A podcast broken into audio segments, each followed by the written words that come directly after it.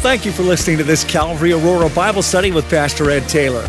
We pray as you study through God's Word that you're blessed by God's abounding grace. Amen. If you came with a Bible today, would you open it to the Gospel of John? If you came without a Bible, there's one in the chair in front of you, and you can use that. You can keep it if you'd like, if you don't have a Bible. Uh, if you're using an app or your phone, John, the Gospel of John, chapter 11, we'll get there in a little bit. It is the, John is known as one of the Gospels. So it's on the right hand side of your Bible, to the right. And you open up in what's called the New Testament Matthew, Mark, Luke, and John. Those are four books that tell us all about the life of Jesus. They give us more about the life of Jesus than any of the other books in the Bible. And I want to draw your attention in a few moments to this episode in the life of Jesus with a real family just like yours and just like mine. But it's ironic, is it not, to think that in the worst time of your life, that actually God can turn around to be the best time of your life. That, that in the worst situation that you're experiencing, some of you have walked in today with a worse situation. It is a hard time in your life. Very much like I learned with the seasons of Colorado. They're very distinct, they come and they go. And you might be in that winter season the season that absolutely none of us like at all.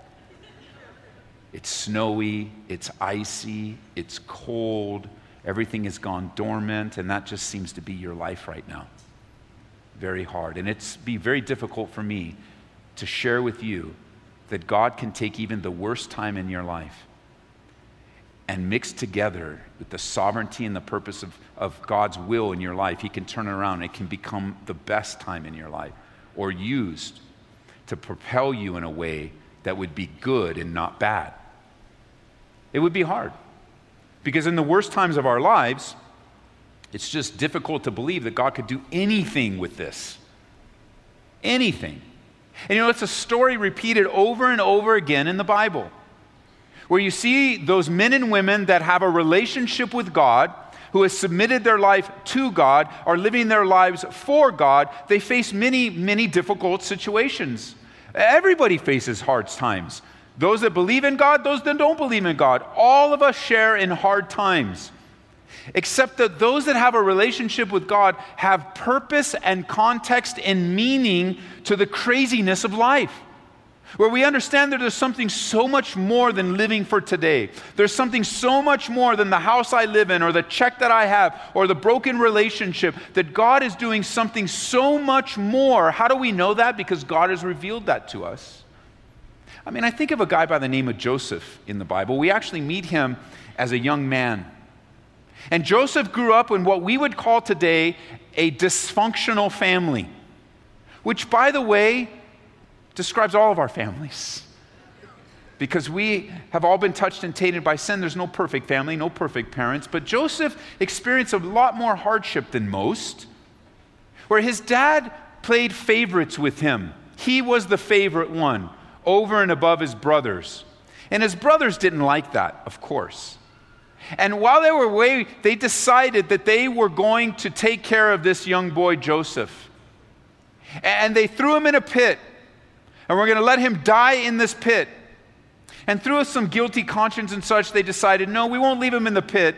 We will, and this is a real family, real people. They decided to sell their brother into slavery through some traveling slave traders.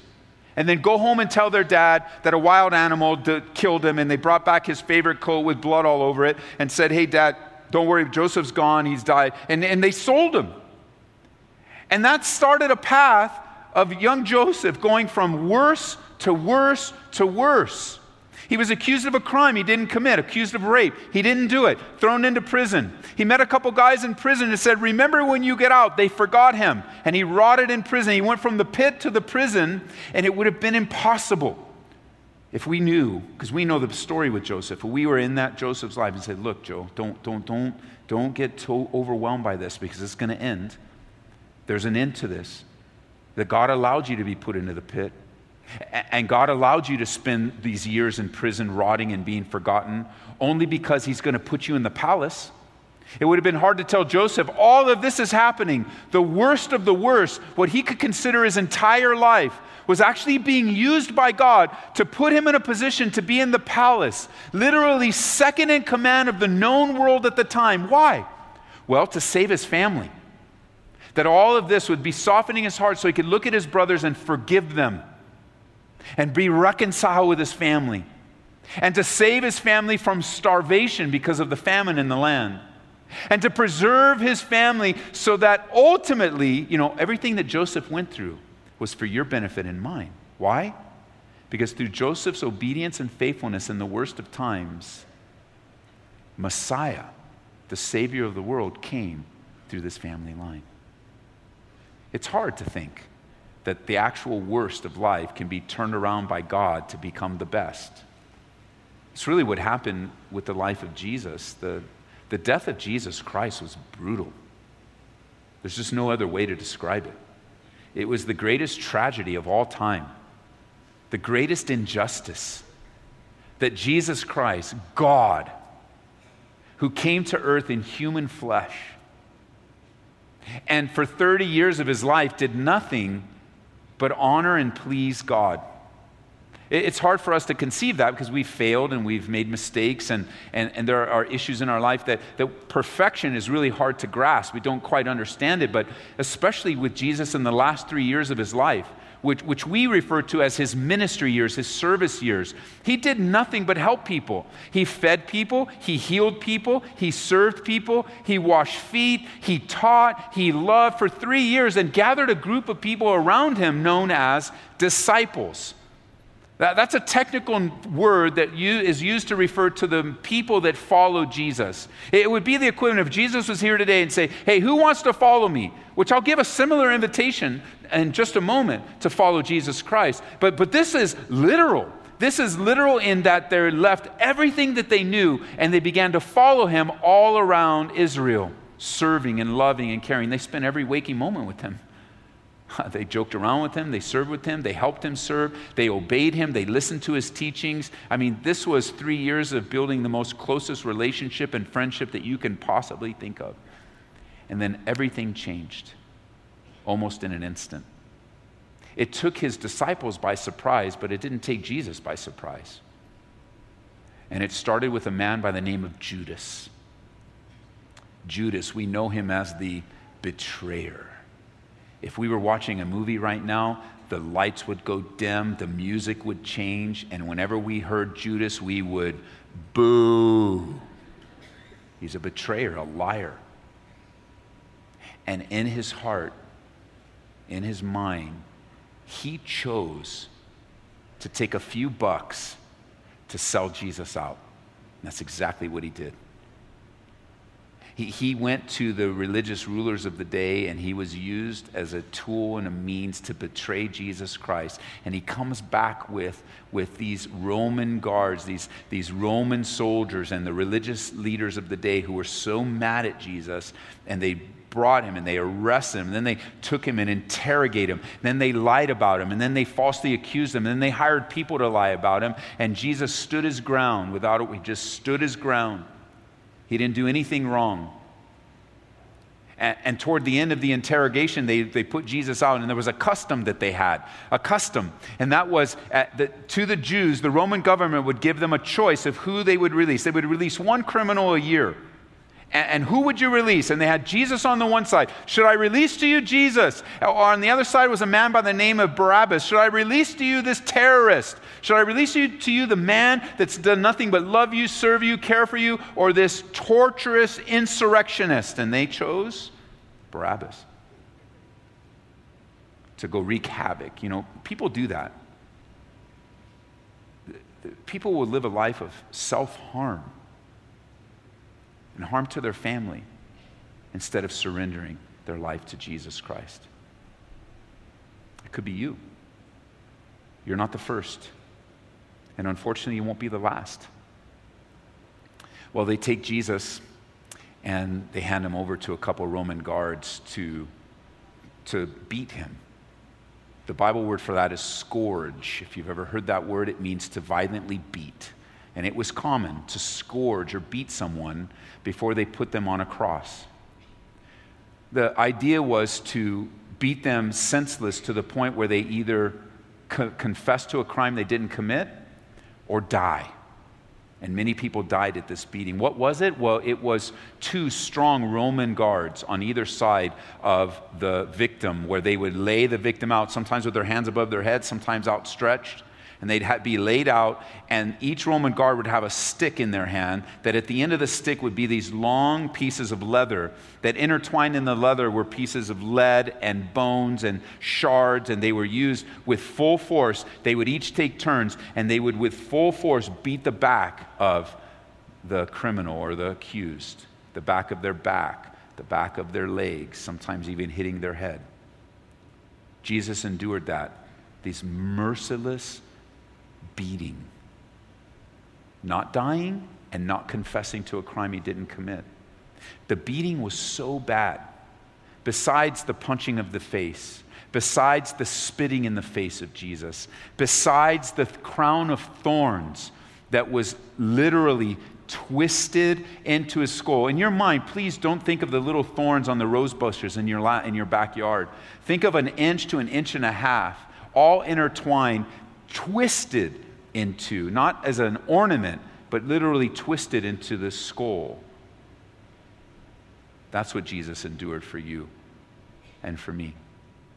After the beating, they would take him and they would put him on a cross.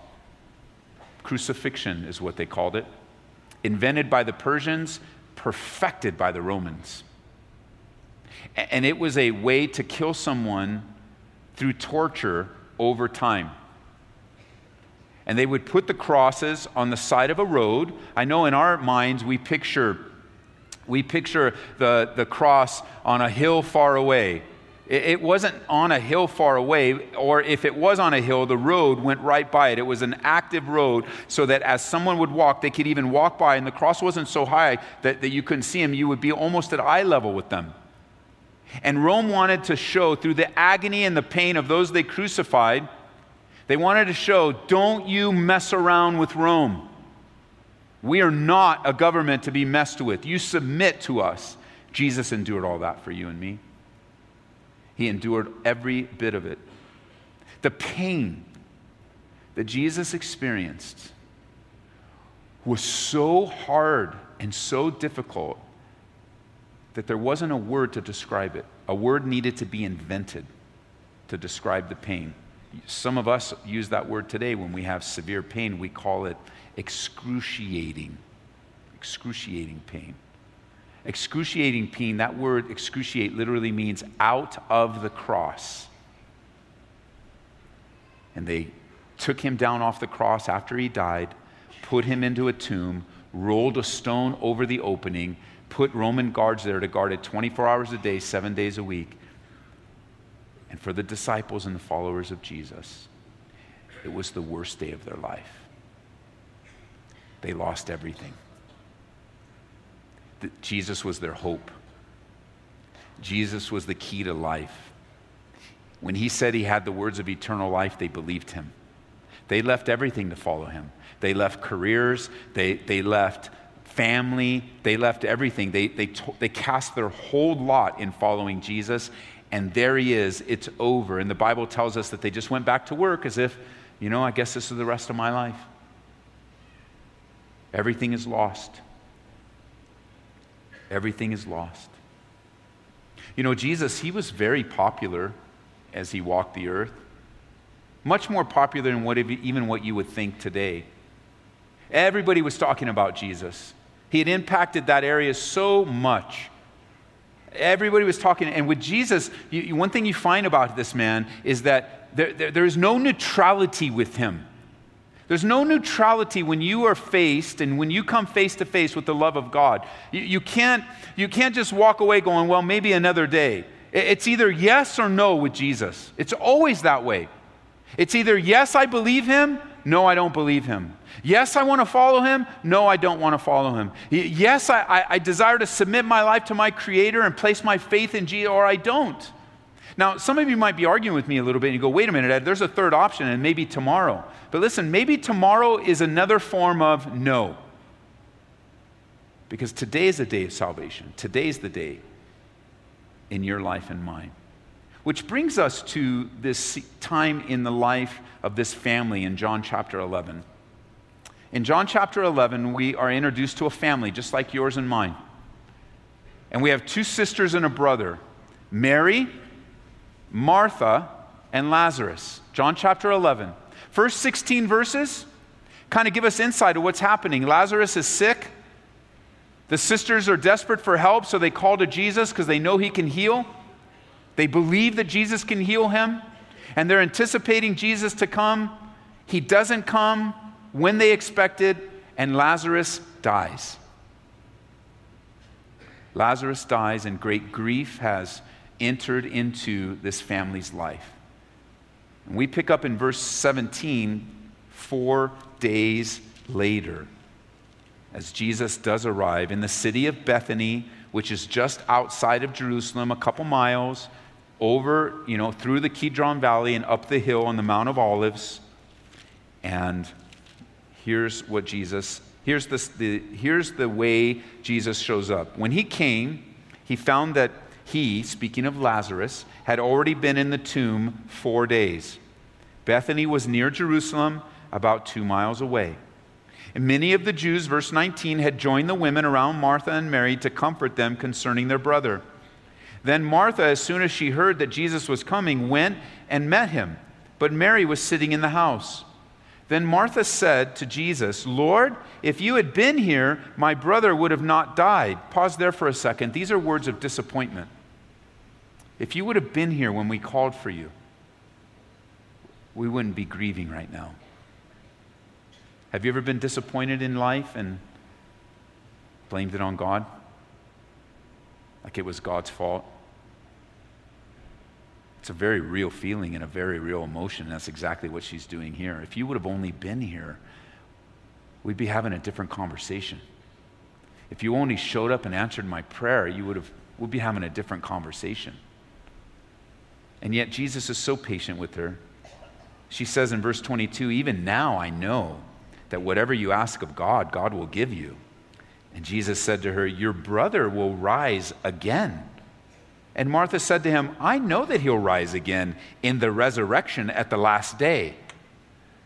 The idea of eternal life is not new for the Christian church. The eternal God of all creation has said from the beginning that there is a promise of eternal life through a faith relationship with Him. In the Old Testament, it was through an Old Testament covenant. In the New Testament, as God progresses his revelation, it's through the new covenant, the blood of Jesus Christ that was shed for you and me. Jesus didn't endure that pain just to endure that pain. Jesus endured the pain of the cross to pay the price for your sins and mine.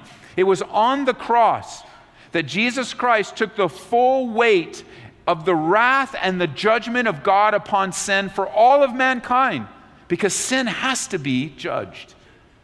And you say, wait a minute, what's this about sin? What is sin?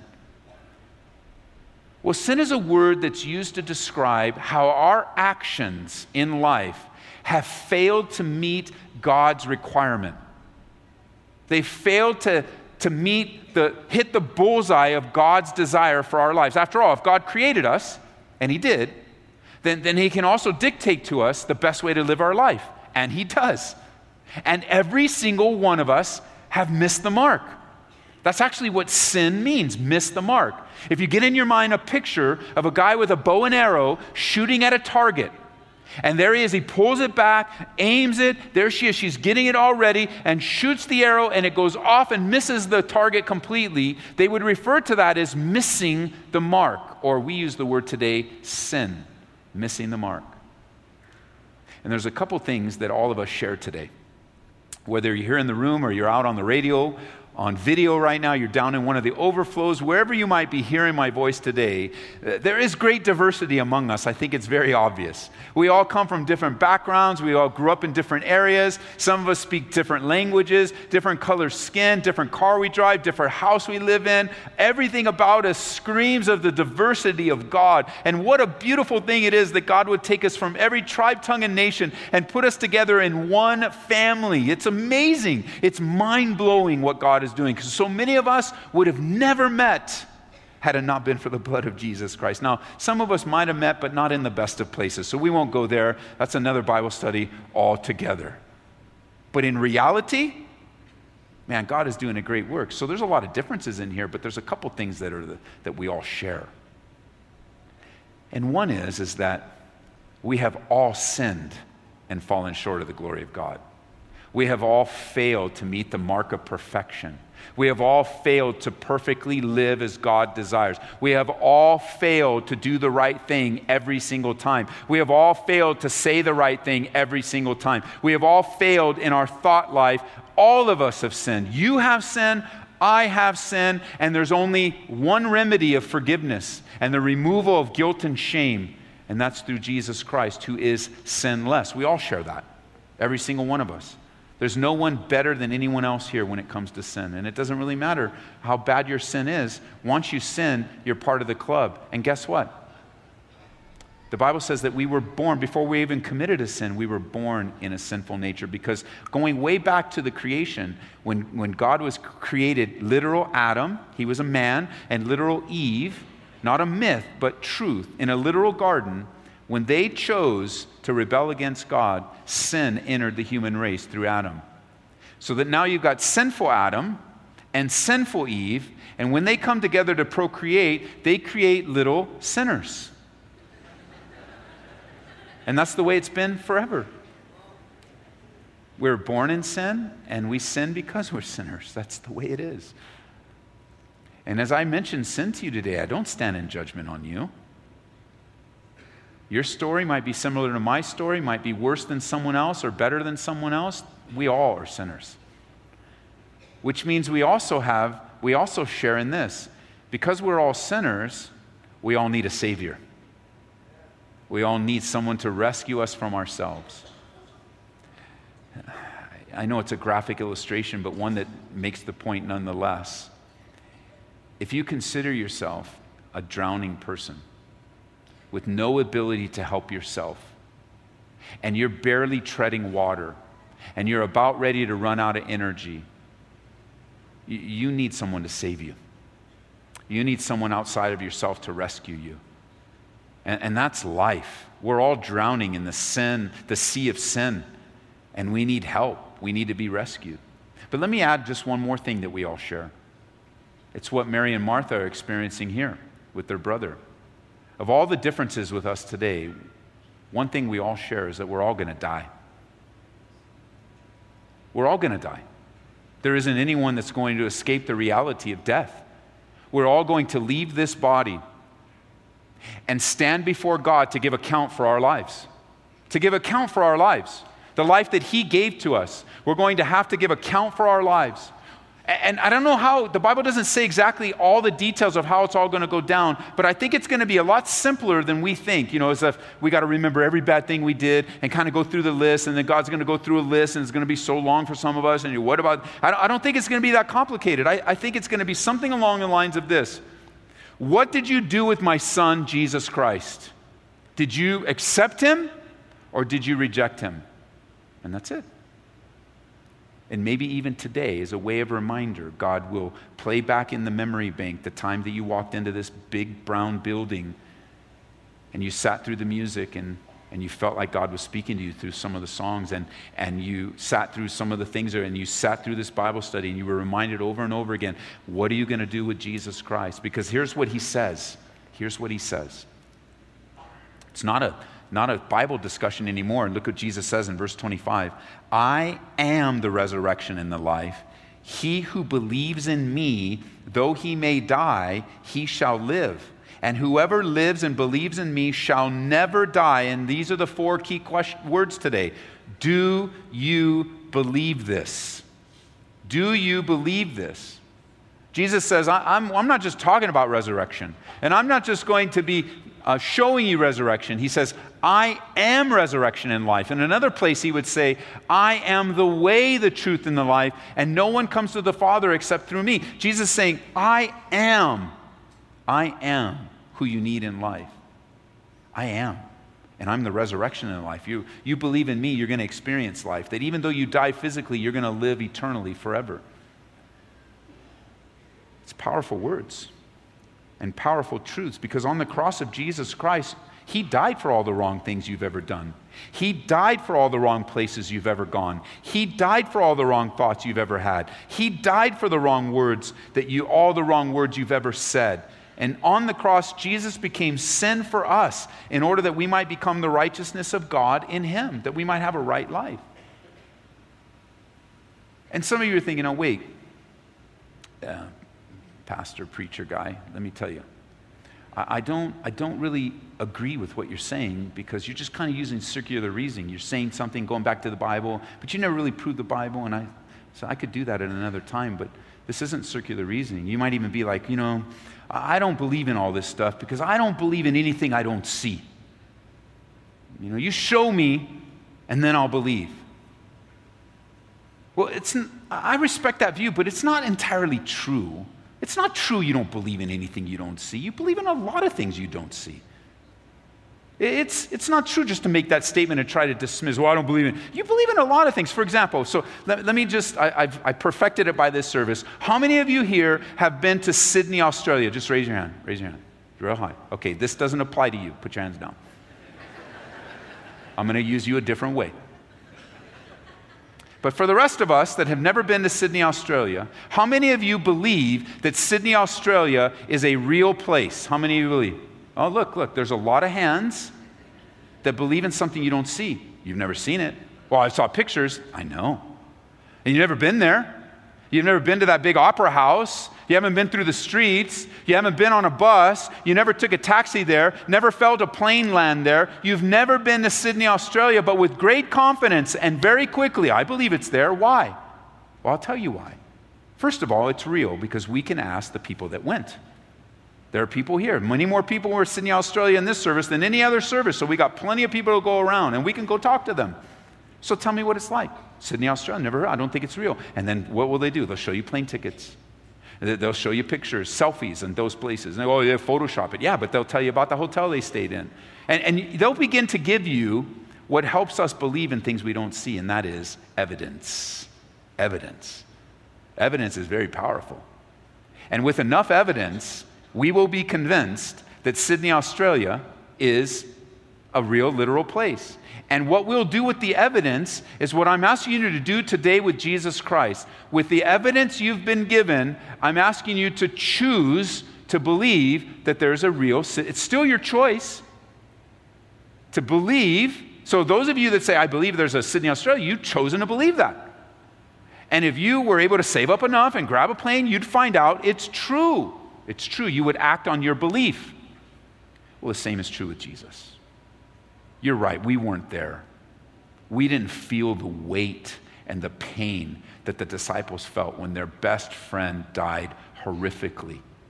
You didn't feel the weight of pain that in, their wor- in his worst time of life, they abandoned him. Yeah, you're right. You weren't there when on the cross that there was mocking and they were playing games with his clothes. You're right, you weren't there. And it's true, you and I, we weren't there when he rose again from the dead. When they came to the very tomb where they knew where they buried him, and when the women arrived, the stone was rolled away, the Roman guards were knocked, and the tomb was empty, and in its place of the body of Jesus was the clothes that they buried. They were all nicely folded, like Jesus put it all together and say, It's all nice and clean, everything's great. I'm not here, I've risen again. Then he began to walk around and interact with people. And the Bible says that at one time, Jesus, in his resurrected life, he was dead for three days, and in his resurrected life, he appeared to over 500 people at the same time.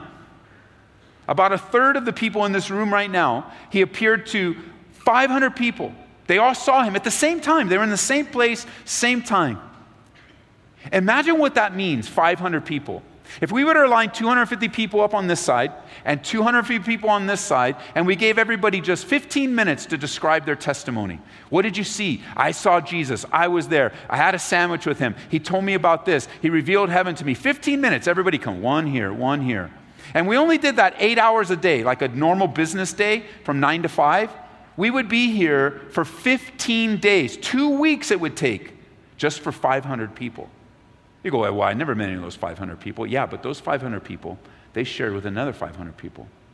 And throughout the ages, the testimony of the resurrection of Jesus Christ has come down to us, so that you're filled with a room of many men and women, myself included, that know of and have experienced firsthand the resurrection power of God that lives inside of me, that radically, completely changed my life. From all that I was into, and all like the life I was living, the head, where I was headed, was not going to end well for me, or my wife, or my little son at the time. It was not going to end well. And God, in His graciousness, He interrupted my life, maybe like you, where a buddy invited me to church. That's the last place I wanted to be in church. But because I trusted this guy, and we did a lot of bad things together, and we cha- he changed his life around, I trusted him. I walked into a church just like this. And I was introduced to a God that loves me, but I didn't believe it. I didn't believe that God could love somebody like me, like me. I sort of felt like it was all fake myself. Kind of everybody putting on a smile and being happy at church. And I kind of, I spent some time going to church with my parents. I thought it was fake. And the test for me was when they find out who I really am and what I really have been doing, and how I really treat my wife and how I really steal at work, when they find out all those things about me, which are many, many more, then we'll see if God really loves me. Then we'll really see. And I began to really wrestle with, like you're wrestling right now, with the reality is God real? Is God real?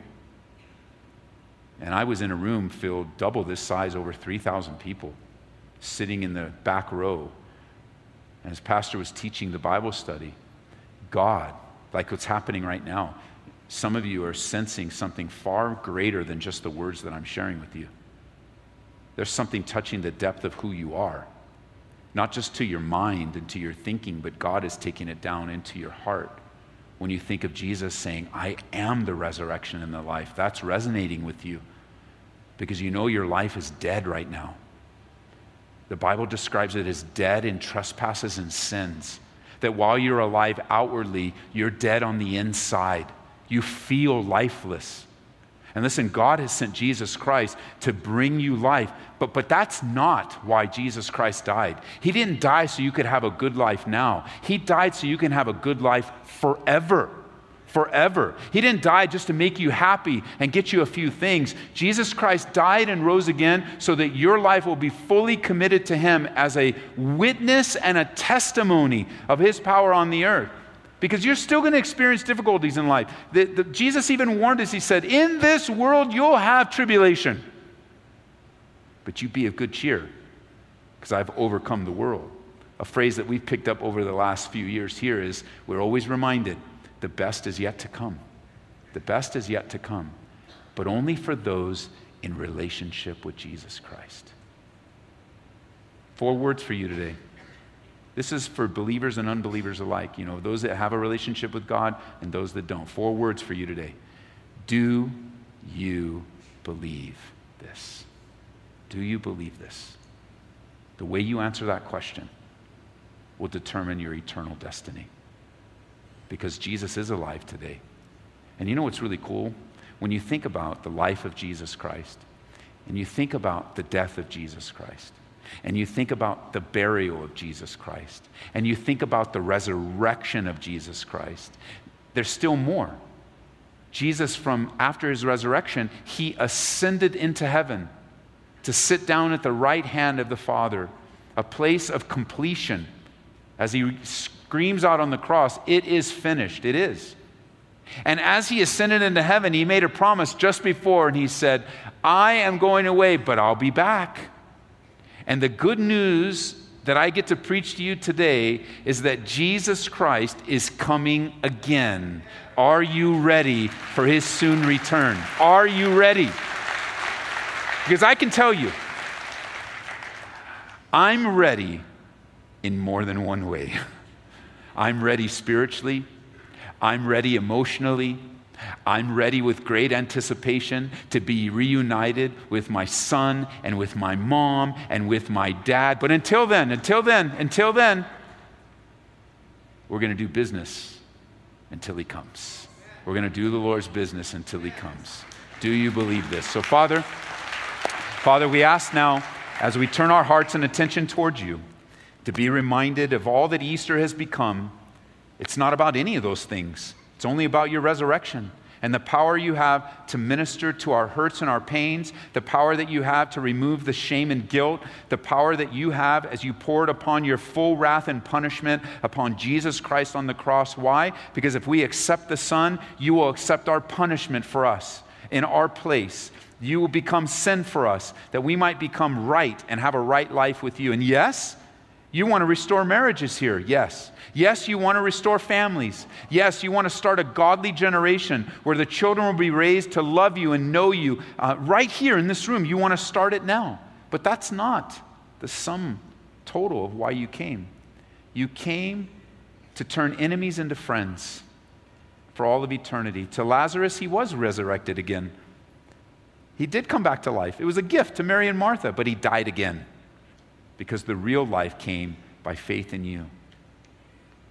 And so, as we pray for you today, we've been praying a lot. The church is going to keep praying, but for some of you, this is the day that God is calling you to Himself. This is the day where, like I said, the words I shared were actually used by God to get much deeper than words could ever go. Where God is doing business with your heart and your soul, and today's the day you turn away from your sinful past. The Bible calls that repentance. Jesus, that was the message he preached repentance. Repent of your sins, turn away from them, and embrace Jesus Christ as your Savior, the only Savior of the world. And so, if you're here today, I want to give you a chance to acknowledge God in your life. I want to give you a chance to accept Him into your life. And so, if that's you and you'd say, Ed, you know, it's time. I got to get right with God. Would you just stand to your feet right now? I want to pray with you. Wherever you are, all around the room, just and yeah, I am calling you publicly. I'm asking you to do it publicly. Jesus always called people publicly. It was always, it was always something. God bless you guys. It was always something. God bless you in the back, right here. I see you. God bless you. And you know, over here on the side, right here, um, who's waiting over here that the Lord would just say, Man, come to me, son or daughter. I love you. Respond. Respond. God bless you right here. Young and old, God loves you. Come. It's time. It's time. You, man, I get this all the time. You're so close. All that you've endured in life. God bless you guys in the back. You're so close. You're like right on the edge of the water. Just put your feet in.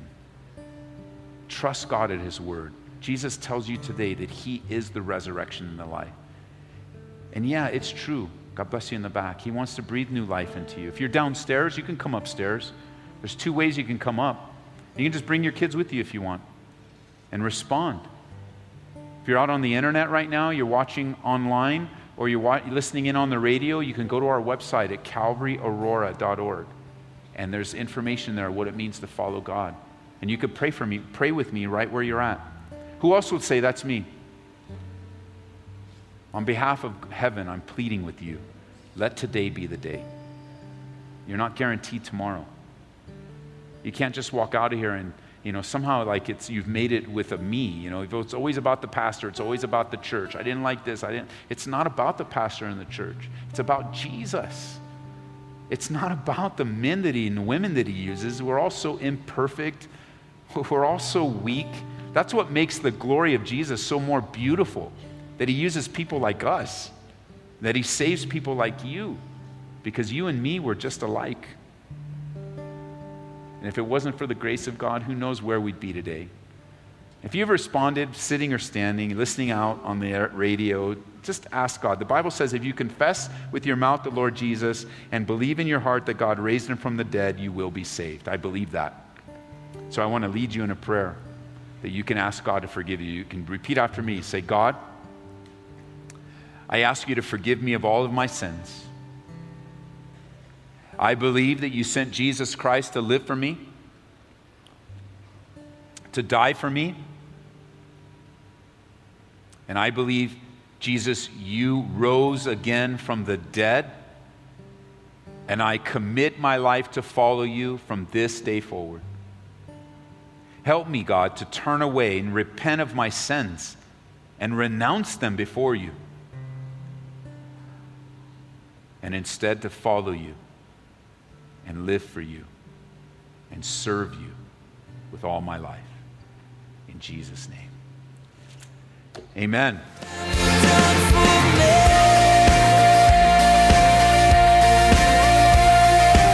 We pray that you've been touched by this study from Calvary Aurora. For prayer or a copy of this study, call area code 303 628 7200. Be blessed this week in the Lord.